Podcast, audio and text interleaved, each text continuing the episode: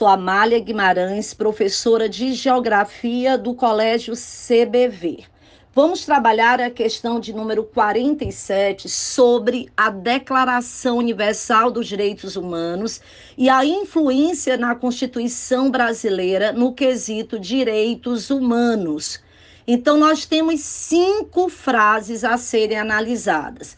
A primeira frase torna-se falsa porque diz Ninguém será submetido à tortura nem a tratamento desumano ou degradante, a não ser em situação de convulsão social.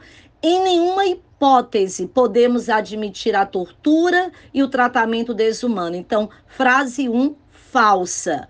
Frase 3 diz: é permitido a instalação de tribunal de exceção para tratar de crimes advindos de conflitos étnicos e de caráter homofóbico. Falso também.